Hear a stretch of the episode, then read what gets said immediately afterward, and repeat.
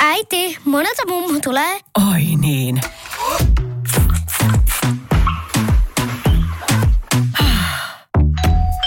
Helpolla puhdasta. Luonnollisesti. Kiilto. Aito koti vetää puoleensa. Mä osaan sarjassa, minä, Teemu Pastori Potapov, keskustelen vieraideni kanssa osaamisen huomaamisesta ja sen näkyväksi tekemisestä. Keskusteluissa kuulemme, miten meille tutut henkilöt ovat huomanneet olevansa hyviä joissain asioissa ja miten he ovat käyttäneet hyväksi tätä tietoa. Samalla toivomme herättävämme teissä kuulijoissa halun pohtia omaa osaamistanne ja taitojanne. Sarja on tehty yhteistyössä Sitran Osaamisen aika podcastin kanssa. Oman osaamisen tunnistaminen on joskus haastavaa, mutta samaan aikaan vaikeaa on myös oman osaamisen tunnustaminenkin. Monille on haastavaa todeta, mä osaan, sillä syvälle suomalaiskansalliseen mentaliteettiin on iskostettu ajatus siitä, että on leveilyä todeta olevansa jossain hyvä. Vieraanani osaamisesta on puhumassa eläköitynyt nyrkkeilijä Elina Gustafsson. Heti kärkeen mennään tänne syvään päätyyn. Jos sun pitäisi kuvailla itseäsi, mitä sanoisit? Kyllä mä sanoisin, että mä oon energinen, eloisa, heittäytyjä, seikkailija. Aika positiivisia attribuutteja liität Ja itseesi. temperamenttinen. Mä oon Okei. kuitenkin poristatuun, että mulla löytyisi, varsinkin kun mä väsyn, kun musta tulee niin kuin vähän väsynyt, niin sit, ja siis ratissa mä oon niin porilainen. Mi- Vähän semmoinen kiukkunen. Joku joskus sanoi, kuulutti mun kehää tai jotain sanoi, että se on sopivan kiukkunen porilainen. Olisiko ollut näin? Mut joo. Kuten mä tuossa alussa jo totesin, sä olet jo eläköitynyt nyrkkeilijä, entinen sellainen. Ammattiurheilijaura luominen ei ole helppoa. A, siksi koska urheilijana oleminen ylipäätään on haastavaa, kun kaikki sohvien ammattiosaajat huutelee. Ja B, uran luominen perinteisesti niinkin miesvoittoisessa lajissa kuin nyrkkeily. Miten sä onnistuit siinä? Kyllä, se, tota, se vaati mun selkärangasta ihan kaiken. Mm. Että et mä onnistuin siinä ja jotenkin systeemi on urheilussa tosi huono. Että mähän olin tosi lahjakas heti. Että musta nähtiin, että et mä siis voitin sen ensimmäisen Suomen mestaruuden. Mulla oli viisi matsia alla vai kuusi. Ja tota, menin heti vaan sillä asenteella, että et mä en ole tullut Rovaniemellä niinku häviämään. Ja, ja voitin, mutta tota, sitten huomasin, että okei, että mulla on niinku rahkeet tästä, mä haluan tehdä tästä itselleni ammatin ja työn. Niin mä on esimerkiksi, se on vaatinut tosi paljon sitä, että mä ö, olin koulussa, niin mä oon viideltä aamusti herännyt niin kuin juoksee metsää lenkille. Siellä vasta kuudelta syttyvalot oli liukasta ja siellä meikä on kuule painanut menee. Että mun on niin kuin mentävä tosi aikaisin, että mä kerkeen tekemään sen ensimmäisen treenin. Sitten mä olin tota, koulussa kautta töissä, työharjoittelussa. Sitten treenasin illalla niin kuin lajia. Ja tätä jatkui niin kuin kaksi-kolme vuotta. Ja mä onnistuin sitten siinä mielessä, että mä menin, pääsin ensimmäiseen arvokisoihin 2016. Mä olin neljä vuotta nyrkkeillyt. Ja mua ei meinattu ollenkaan ottaa siinä mukaan. Että se oli, se oli niinku pitkä tie, että mä pääsin sinne. Mutta mä olin silleen, että come on, että, että en mä voi koskaan pääse näyttää, että jos mä en saa siihen mahdollisuutta. No sit mä pääsin ja mä toin ensimmäisistä arvokisoista maailmanmestaruus pronssimitalin. Niin sitten kun mä olin niinku tehnyt ihan sikana töitä siitä, niinku repinyt omasta selkänahasta sitä aikaa ja että mä vaan nyt teen, että, että mä pääsen ö, mitaleille. Ja kun mä pääsin mitaleille, niin sen jälkeen se helpottui. Että sitten mä pääsin niinku olympiatuen niinku, tai niinku tuen piireihin. Oliko toi ensimmäinen iso voitto sulle se hetki, että sä tajusit, että sä oot hyvä nyrkkeilemään vai oliko se tapahtunut tämmöinen herätys jo aiemmin? Ei, siis mä, mä vaan niin kuin mietin, kun mä olin silleen, että mitäköhän mä teen. Mä olin kaksikymppinen, mä ryyppäsin joka viikonloppu. Mä kävin mm. Raksal töissä ja mä olin silleen, että mitä ihmettä mä teen mun elämälläni. Ja sitten tota, kaveri suosittelee, että mene salille. Mene nyrkkeilysalille, että siellä on valmentaja, ketä saa sus niin kuin ilmapihalla. niin tota, menin sinne, niin ei ollut siis mitään kamppailutaustaa. Mutta sitten oli vaan, niin kuin valmentajat oli silleen, että siis eikö sulla ole mitään kamppailutaustaa ja näin. Et mä oon ollut aina tosi liikunnallinen, mm. hyvä lajissa kuin lajissa. Mä oon ollut aina niin kuin hyvä heti. Niin tota, mutta semmoinen liikunnallisuus on tietysti nyrkkeily auttaa tosi paljon, kun se on tosi monipuolinen laji. Mun pitää osaa hallita mun kehoa, mun jalkoi, käsi, rytmi, kaikki. Niin tota, se auttoi siihen, että kyllä mä sitten niinku tajusin, että – aika äkkiä sen niin kuin muiden kautta, että okei, että mä oon tässä hyvä, mutta mä haluan olla maailman paras. Miksi juuri nyrkkeily? Miksi sä ajaudut juuri siihen? Oishan se voinut olla joku toinenkin laji. Joo, siis mähän tota, oon pelannut kymmenen vuotta jalkapalloa, mm. oon koittanut suunnistusta, salibändiä ja koululiikunnassa olin aina joukkueissa mukana. Mutta miksi nyrkkeily on se mun temperamentti, mm. että mä rakastan vauhtia ja vaarallisia tilanteita ja sitten se, että mä en ole joukkueurheilija. Että mä oon yksilöurheilija ja tämän tunnistaminen oli tosi tärkeä, mutta mä, niin kuin, en mä silloin, kun mä pelasin jalkapalloa, niin tiennyt, että mä oon yksilöurheilija. Paitsi se, että mua, mua ärsytti tosi paljon, kun mu, jos muut teki jonkun virheen, sit mä olisin, että nyt loppu. Mä otin sen pallon ja vein sen niin kuin, puolustuksesta maaliin toiseen mm. päätyyn. Mutta tossahan on, yksilölajeissa on se hieno puoli, totta kai se on sekä äh, raskasta mutta myös palkitsevaa, että sä oot itse vastuussa itsestäsi ja omasta tekemisestäsi. Eikö just tämä, mä en voi syyttää, jos mä saan turpaa, niin se on tasan vaan mun, mun kontolla. Että siinä ei ole niinku, että si, siitä mä niinku tykkään, että se on, se on minä eikä ketään muu. Vanha sananlasku toteaa, että sieltä katsomusta löytyy ne parhaat nyrkkeilijät. Kuinka paljon sivustahuutelijoiden huutelut ovat vaikuttaneet suhun ja sun tekemiseesi? Joo, totta kai se on aina helppoa huudella sivusta, mutta totta kai siis on aika paljon koittanut sulkea pois, että en välitä enkä kuuntele, koska aina on huutelet. Aina on ihmisiä, ketkä tietää, eikä ne tiedä sun tarinasta ja elämästä yhtikäs mitään. Mm. Että sekin niin kuin hauskaa, vaikka katsoa jotain olympialaisia, niin ei me katsojat tiedet yhtään, kuin mm. paljon tuskaa, vaivan näköä, hikeä, kyyneliä, mm. varmasti iloa ja kaikkea muutakin.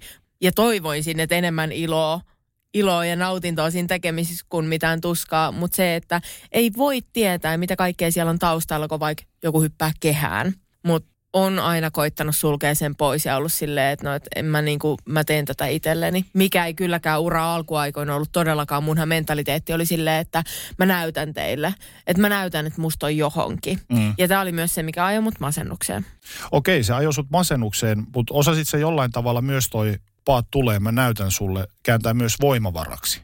Se oli mun isoin voimavara. Joo. Viha ja sitten toi oli mun isoin voimavara. Mutta mä en vihaa myöskään voi käyttää nyrkkeilyssä, ei. koska se on niinku, jos sä alat käyttää voimaa, niin sun lyönnit näkyy. Mm. Eli ei missään nimessä, mutta mä osasin valjastaa sitä. Tai sitten se, se niinku joutui valjastaa sitä vihaa ja sitten se ehkä just kääntyi siihen niinku halus näyttää.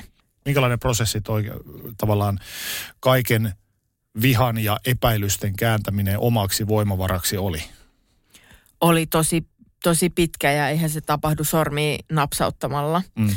Et, et vasta niin kuin sanotaan, että just sen mun masennuksen jälkeen, sitten sen jälkeen kun mä aloin, koska mä hukkasin itseni tuohon siihen näyttämisen haluun. Mm.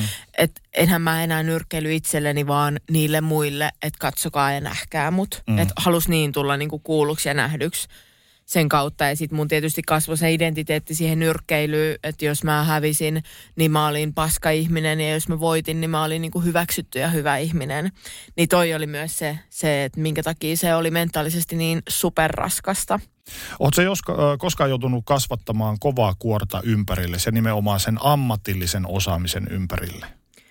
Siis se, että mä oon jo nuoresta asti kasvattanut niin kovan kuoren ympäri, ympärille, niin se nyrkkeily oli vaan niin kuin siihen piste iin päälle. Mm-hmm. Et, et koska niin kuin mä oon esimerkiksi ollut silleen, että mä oon ollut huono näyttää kipua, mm. niin toihan oli ihan niin kuin kun nyrkki silmää, että menen nyrkkeilyyn, koska siinä ei saa tavallaan näyttää sitä kipua ja että sattuu vastustajalle, niin se oli niin kuin luotu mulle. Mä olin niin kuin luonut itseni ihan nyrkkeilijäksi, vaikka en sitä tiennyt, mutta mm. sitten kyllä huomasin, että ja minkä takia mä tunsin niin, että mä oon kotona, niin kun mä olin nyrkkeilysalilla, että se oli Onko toi koskaan valunut siviilielämään saakka toi kova kuori? Koska urheilijathan ei koskaan käy vaan sporttailemaan, vaan ne elää sitä elämää 247.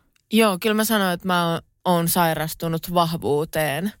Eli on ollut niin, kuin niin kova, että ei ole voinut näyttää, että mä tarvin apua tai että, mä tarvin, tai että mua sattuu tai mä haluaisin syliä tai mitään. Niin tota, todellakin siis se oli, se oli yhtä. Mä en osannut erotella siviiliä ja työtä. Minkä takia taas on syy, miksi masennuin niin isosti. Mistä puheen ollen, minkälaista eläminen on, kun kaikki pyörii yhden ja saman asian ympärillä? Sä et mene vaan toimistolle ja lyö kellokorttia sisään, sit meet margarinit hihnalle, vaan sä elät ja hengität sitä. Kyllä, siis sehän oli semmoinen 24-7 Mm. työ.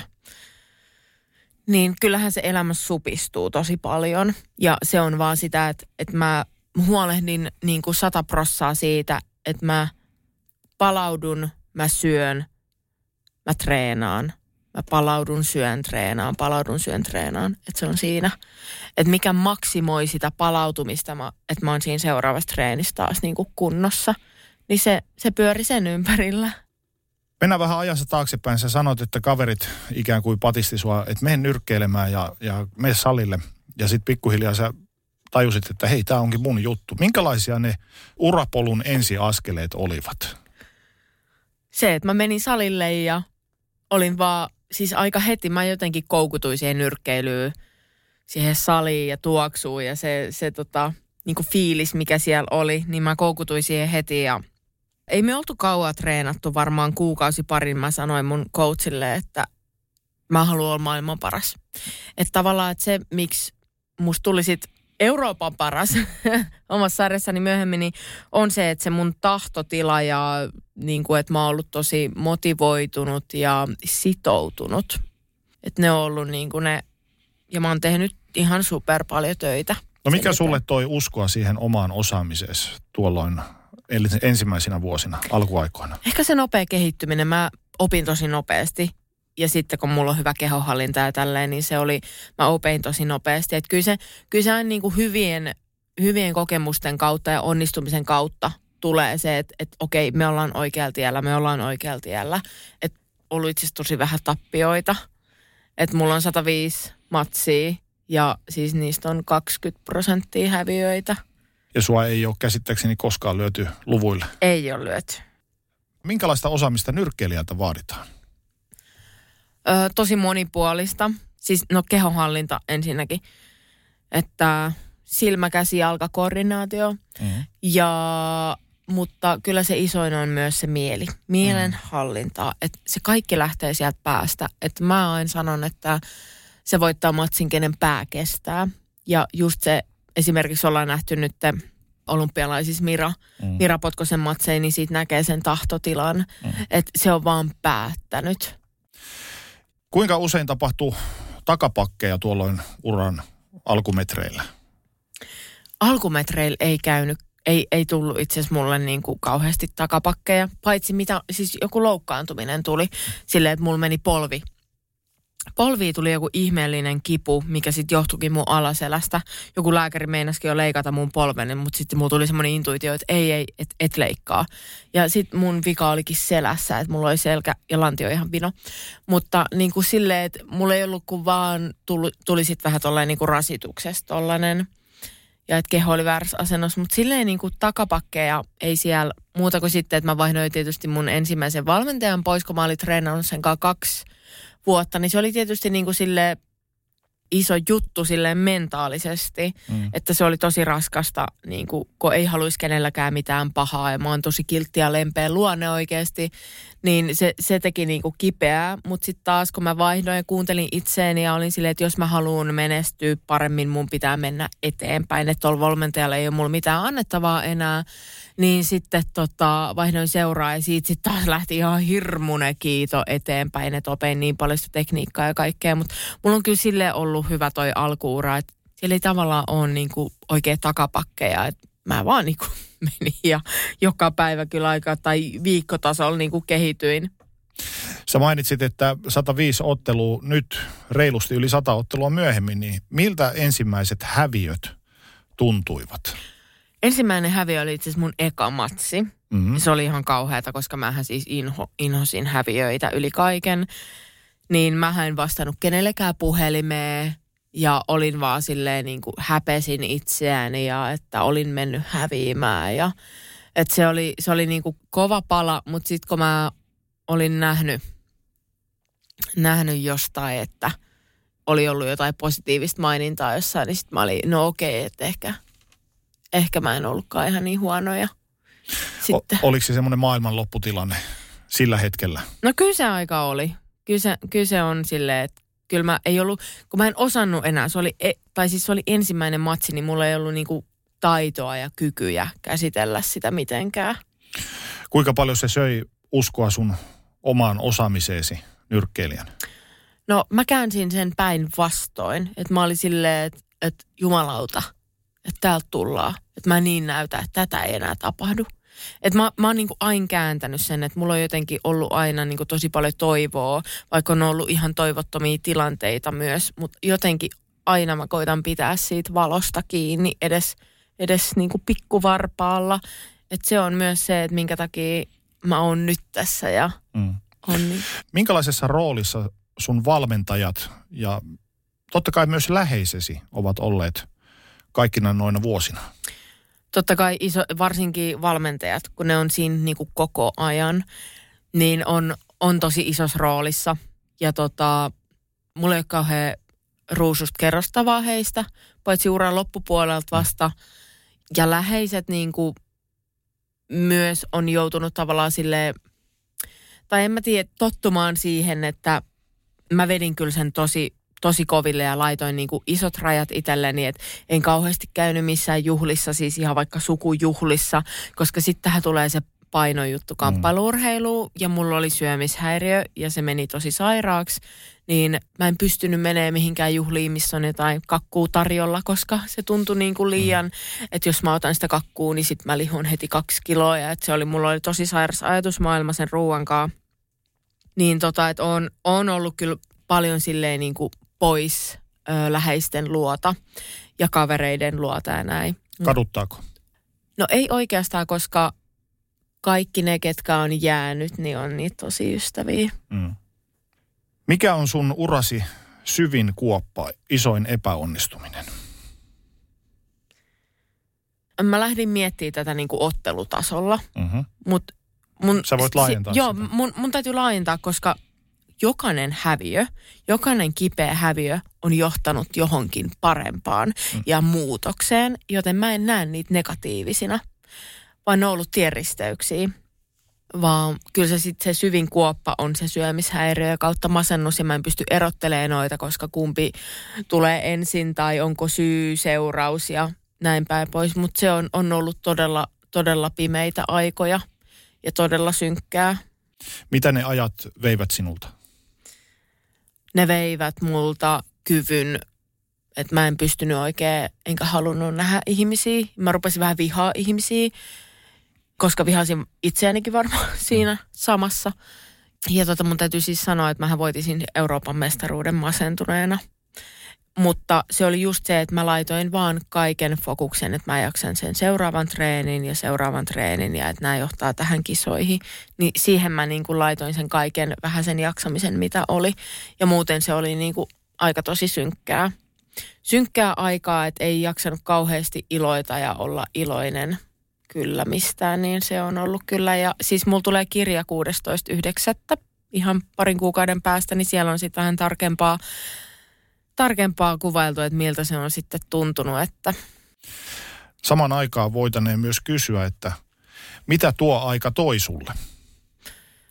Mä oon sitä mieltä, että ilman sitä aikaa mä en olisi nyt tässä, koska mä, mä oon vapaa, mä nautin mun elämästä, niin mä, mä oon puolitoista vuotta ollut maailman onnellisin. Mm. Mulla ei ollut huonoa päivää. Ja mä päätin silloin vaan, että puolitoista vuotta sitten, että jumalauta, että mä oon 28, että mä oon saanut olla onnellinen joka ikisellä elämäosa-alueella. Mä rupesin tekemään duunia siellä, ja musta tuntuu, että mä just käänsin vähän sitä, tai että mä olin niin paljon tehnyt sitä duunia siihen niin nyt oli aika kääntää se myös muhun itseeni, mm. sitä duunia. Että Ellu, että sä oot ansainnut niin kuin parasta ja että sä oot rakas ja niin kuin, että mun, mun piti opetella rakastaa itteeni ja kunnioittaa itteeni. Mutta ilman sitä synkkää aikaa, niin enhän mä osais ajatella tai arvostaa sitä, miltä tuntuu olla valossa. Niin, ilman mustaa ei voi olla valkoista. Just sitä. Onko sulle sitten Eurooppa mitali, jos näin sanotaan, onko se sulle sun suurin uran onnistumisen hetki? Ei. Ei, mikä se on? Mun uran suurin onnistuminen on, että mä osasin lopettaa ajoissa. Sano mulla yksikin nyrkkeilijä, ketä olisi osannut lopettaa ajoissa. Onks niitä? Tiedätkö, että ei ole kauheasti esimerkkejä just sitä, että Tämä on ollut tosi ristiriitaista, koska, tai ei nyt tosi ristiriitaista, mutta on paljon miettinyt nyt tätä aikaa. Mä lopetin kahdeksan kuukautta sitten öö, nyt on olympialaiset käynnissä ja samaan aikaan tulee TTK-pressi, missä mä oon. Mm. Sitten mä mietin, että okei, että munhan pitäisi olla tuolla olympialaisissa, mihin mä tähtäsin yhdeksän vuotta, enkä päässyt. Mm. Koska siis lopetin välilevypullistuma, tuli selkää ja mä olin silleen, että tää on liikaa, mä en pysty. Että done.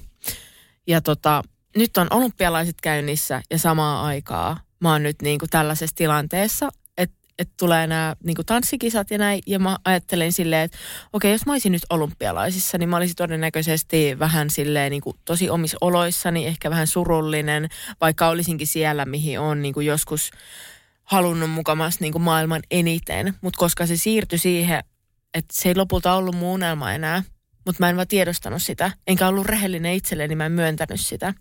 Ja että mä olisin siellä vähän nälkiintyneenä, vähän paino-ongelmissa ja – ja tälleen koittasin, niin kuin haluaisin kauheat paineet jostain voittamisessa näin. Tai sitten se, että sitten mä olinkin vapaa, mm. onnellinen, iloinen, energinen, hyvinvoiva tilanteessa, koska mä olin kuunnellut itseäni ja sydäntäni siihen, että Ellu, että nyt on niin kuin aika uusille seikkailulle. Että ehkä tämä oli tässä ja katsotaan, mitä maailmalla olisi muuta tarjolla. Kuinka iso paikka se oli luopua niinkin merkittävästä tekijästä kuin omasta urasta, mitä sä olit rakentanut jo pitkän aikaa ja suunnata katse kohti uusia seikkailuja? Jep, se oli pitkä tie ja mä sanon, että se alkoi siinä Euroopan mestaruuden jälkeen 2018, kun mä aloin rakentaa omaa itseäni uudestaan ja kysyä, että kuka on Elina Gustafsson, koska mä en todellakaan tiennyt. Että ihmisiä muahan pysäyteltiin kaduilla ja tuntemattomat ja tutut, että kysyy, että no koska seuraava matsi ja tavallaan, että se keskustelu on aina siinä nyrkkeilyssä mä hukkasin itseni. Mm. Et mä en niinku tiennyt, että kuka, kuka mä oon. Niin sitten mä pyysin apua, menin terapiaa ja siitä alkoi niinku oman itseni löy- löytäminen. Ja jotenkin mä olin myös ehkä varmaan vähän odottanut tai olin odottanut sitä aikaa, että sitten kun tämä ura loppuu joskus, niin musta voi tulla ihan mitä vaan. Et mä huomasin, että ja se alkoi voimistua ihan hirveästi, varsinkin niin kuin 2020 kesällä.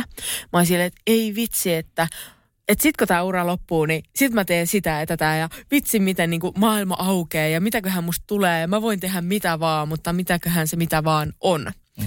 Niin tota, jotenkin kun se oli sit voimistunut niin paljon niin mä tiesin kuka mä oon ja se nyrkkeily ei ollut enää mun identiteetti, se oli lopulta aika helppo päätös, että kun tuli se selkä vielä siihen, niin mä olin silleen, että no niin, tämä oli merkki. Se oli siinä. Jos mä nyt kuuntele tätä merkkiä, niin se selkä menee niin pahasti, että mä en kohta liiku ollenkaan. Mm. Ja mä en ollut todellakaan valmis siihen, eikä nyrkkeily ole niin arvokasta, että mä menetän mun kyvyn liikkuu.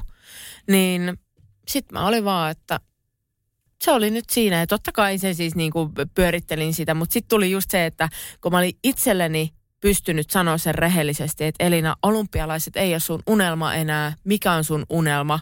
Olla vapaa. Mä halusin olla niin paljon vapaa, että se vei mua niin kuin eteenpäin. Ja se oli, miksi se oli sitten niin helppo tavallaan päästää siitä viimeisestä kahleesta irti. Onko semmoista osaamista, mitä tuolta kehästä ja treeneistä on tullut, mitä, mitkä on esimerkiksi jokapäiväisessä käytössä sulla?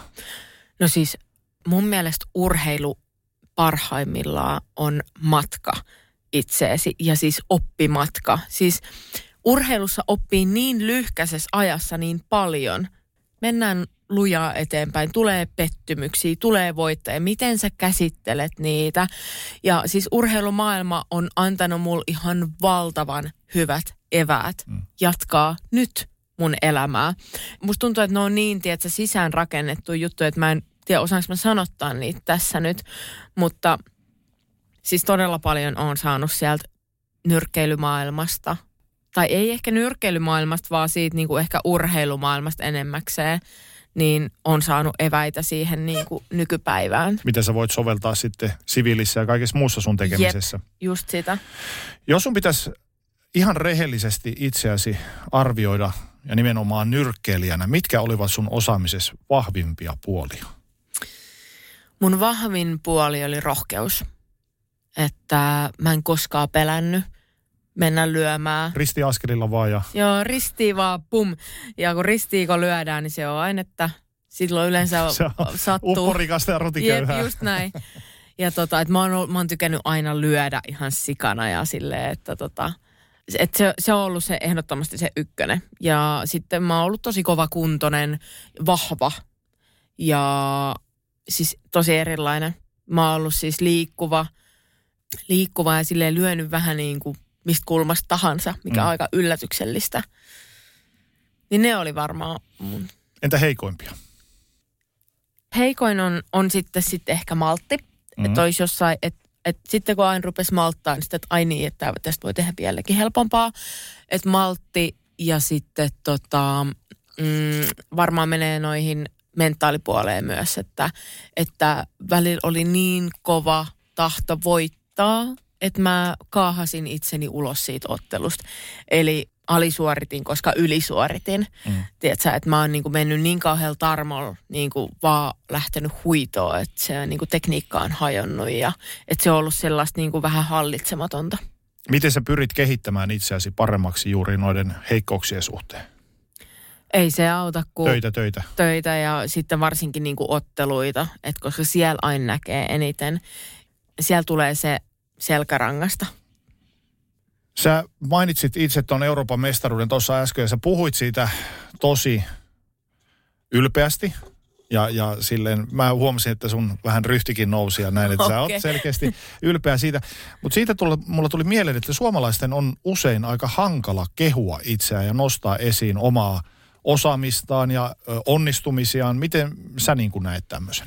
Se on täysin totta, että jotenkin silleen, että että jaa, että silloin on noussut kusipäähän ja että on, on niinku tosi silleen, että se kenellä onni on, se Mm. onnen kätkeköön. Siis mitä paskaa. Niinpä. Siis täysin paskaa, että ei ihminen mene rikki, että sitä kehutaan ja että se kehuu itseään. Mun mielestä on hienoa, että hän tunnistaa.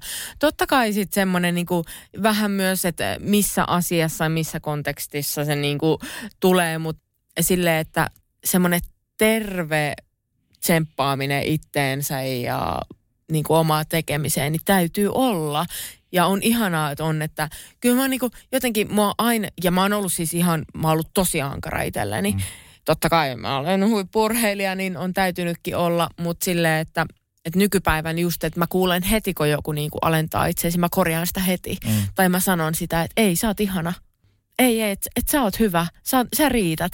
Ja, tai sitä, että ja vaikka tulisikin jotain, mä niinku aina, mä, mä heti niinku nappaan siitä kiinni, koska mä tiedän miltä se tuntuu. Ja se ei tee hyvää. Jos sä aina toitotat jotain, että mä en ole hyvä, mä en ole hyvä, niin et sä olekaan hyvä. Mm. Se on vaan niin, että sillä mielellä on niin iso merkitys, siis kaikkeen, että et esimerkiksi mulla on semmoinen uskomus, että mä voin tehdä ihan mitä vaan. Ja mä voin tehdä mitä vaan. Ja musta on mihin vaan. Mutta sitten se, että yleensä se ei ole näin. Että on just sitä, että en mä, kun mä en uskalta ja mä en pysty. Niin kyllä uskallat ja kyllä pystyt. Mm. Mutta se on just, että sun pitää vaan itse uskoa itteensä. Ja se ensimmäinen askel. Se on se vaikein, mm. mutta sen jälkeen, ja sitten kun kerran tekee, ylittää itsensä, niin huomaa, kuin euforinen ja hyvä fiilis siitä tulee. Sitten se, se alkaa niinku helpottua. Mutta se ensimmäinen on se vaikein. Mutta totta kai mulla on niinku se, että musta tuntuu, että mä kuitenkin joka kerta ylitin itseni, kun mä astuin kehään. Tai tietysti se ei koskaan ollut helppoa. Ja sitten se, että jopa treeneissä mua jännitti, jos mä tiesin, että tulos sparritreenit tai jotain, niin mä oon jännittänyt. Mm. Niin jotenkin siellä on vaan tullut niin ja nyt vaikka kysyy, että no jännittääkö TTK-pressi tai jotain. Mä ei, mitä mä jännittäisin tästä? Tai tavallaan silleen, että, että mut on lyö- lyöty kyllä ton nyrkkeilykaan niin koville, että aika harva tilanne oikeasti jännittää. Vaikka joo, totta kai, ja jännitys on hyvästä ja näin. Mutta siis silleen, että, että on hurja pää semmoinen, mutta myös tommoset niinku kohtaamiset tälleen, että kyllä mä oon aika avoin ja ronskia silleen. Onko sun helppo itse kehua itseesi ja sanoa, että sä oot hyvä jossain?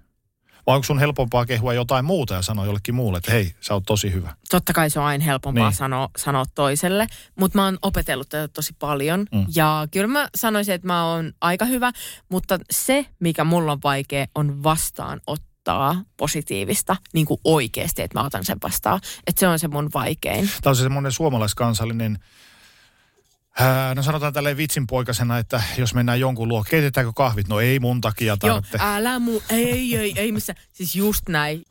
Mihin sulla on, mihin ammattiin tästä eteenpäin sulla olisi semmoisen palo, mitä sä haluaisit tehdä?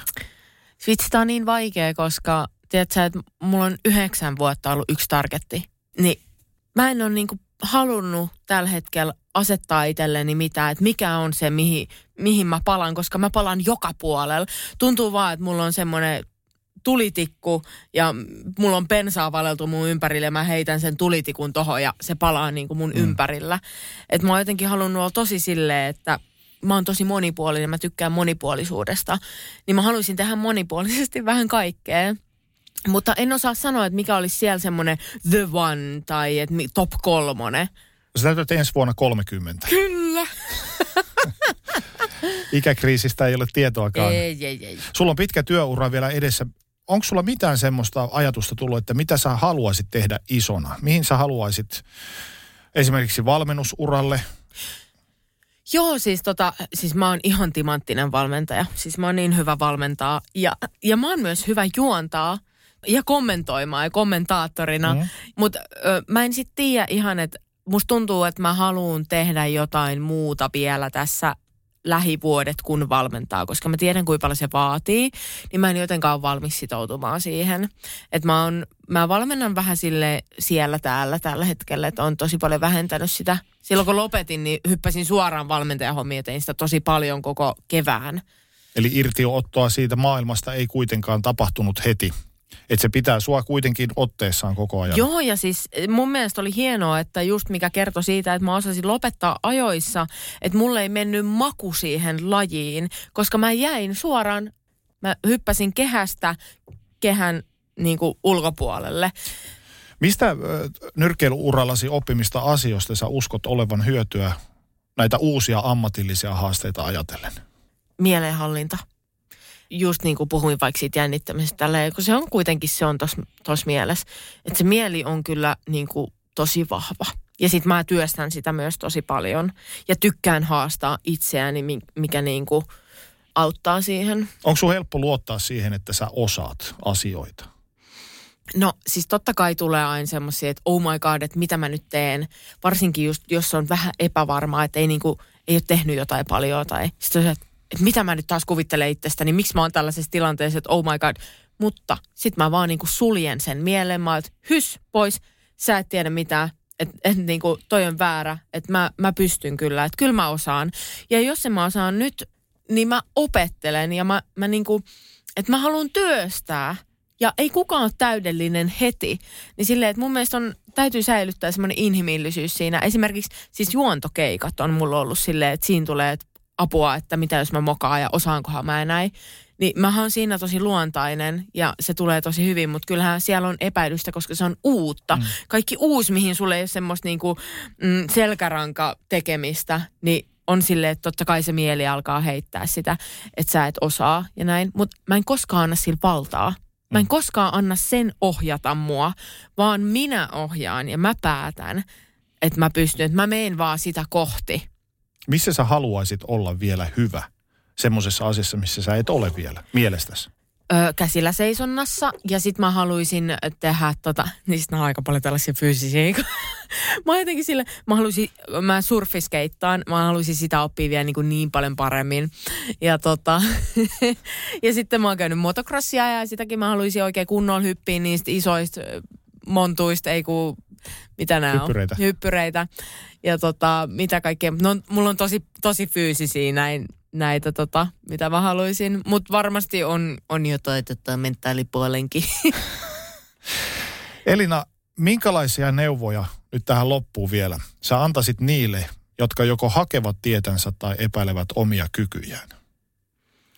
Että sä pystyt ihan mihin vaan, kun sä päätät sen itse että sä pystyt ja oot oman itsesi puolella ja tukena, että jätä ittees yksi kuljet itsesi kanssa. Tämä kuulostaa ehkä vähän tyhmältä, mutta niin se on, että et hylkää itseäsi. Eli just sitä, että et anna sen negatiivisen äänen tulla sun, sun polun eteen, tallaat sen ja jatkat matkaa. Kiitos Elina. Kiitos. Kaikkea hyvää. Kiitos. Äiti, monelta mummu tulee? Oi niin.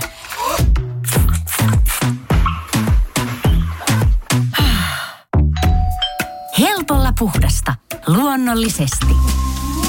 Kiilto. Aito koti vetää puoleensa.